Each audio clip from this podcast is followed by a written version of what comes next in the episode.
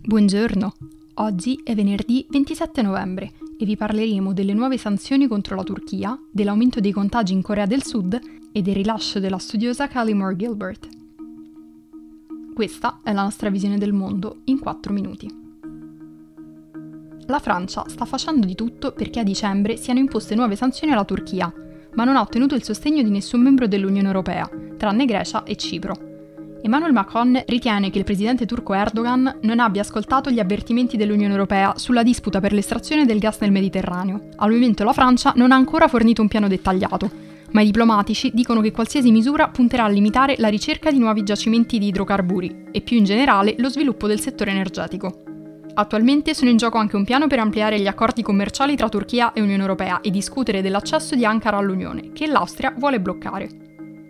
La Francia è in disaccordo con la Turchia anche per il conflitto nel Nagorno-Karabakh, dove Parigi ha accusato Ankara di avere un ruolo chiave nell'alimentare la crisi nel Caucaso. Nonostante la Turchia abbia avuto una forte deriva autoritaria, compromettendo le priorità dell'Unione Europea in Siria e Libia, rimane un partner strategico dell'Unione che non può essere ignorato. Il sostegno per delle nuove sanzioni potrebbe arrivare dalla Germania, che al momento è il presidente dell'Unione Europea. Nonostante Berlino sostenga la mediazione tra Grecia e Turchia, non ha accettato la decisione presa a novembre da Ankara di iniziare a cercare nuovi giacimenti di gas a nord di Cipro. Questa settimana una nuova discussione tra Germania e Turchia a causa di una nave turca nel Mediterraneo ha peggiorato ulteriormente la relazione tra l'Unione Europea e Ankara.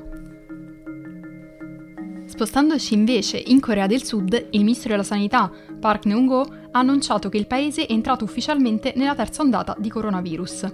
I nuovi casi sono stati più di 500 per la prima volta dopo marzo, quando il contagio si era diffuso in Corea del Sud subito dopo il focolaio di Wuhan. Durante la prima ondata, il paese era riuscito a mantenere la pandemia grazie a un'efficace strategia di somministrazione dei tamponi e di tracciamento dei contatti. Un fattore determinante è stato che all'inizio i casi sono stati circoscritti a piccoli gruppi, come comunità religiose, più semplici da isolare e controllare.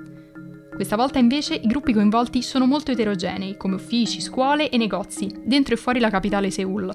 A causa della diffusione così irregolare, attuare un tracciamento preciso come quello delle prime due ondate è diventato molto più complesso, portando a un repentino aumento nel numero di contagi. Concludendo, la Thailandia ha fatto sapere di aver trasferito a Teheran tre iraniani coinvolti in un fallito attentato nel 2012, mentre l'Iran ha rilasciato l'accademica australiana Moore Gilbert, detenuta per più di due anni con l'accusa di spionaggio. Teheran ha negato per molto tempo di essere coinvolta nell'attentato e probabilmente spera di fare leva sull'amministrazione del presidente eletto Joe Biden per allentare le sanzioni imposte da Donald Trump.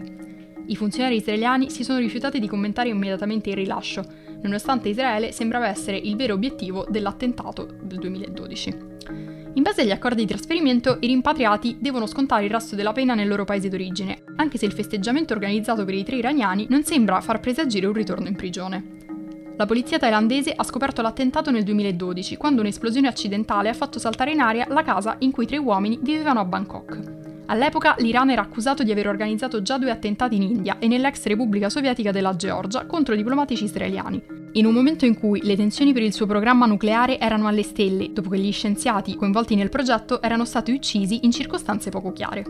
Il rilascio dei tre iraniani insieme a quello di Moore Gilbert rappresenta un altro caso in cui l'Iran ha detenuto un occidentale con accuse di spionaggio ampiamente criticate. Gli attivisti e gli investigatori delle Nazioni Unite ritengono che l'Iran sfrutti sistematicamente la loro detenzione per denaro o influenza nelle trattative con l'Occidente. Per oggi è tutto, dalla redazione di The Vision a domani.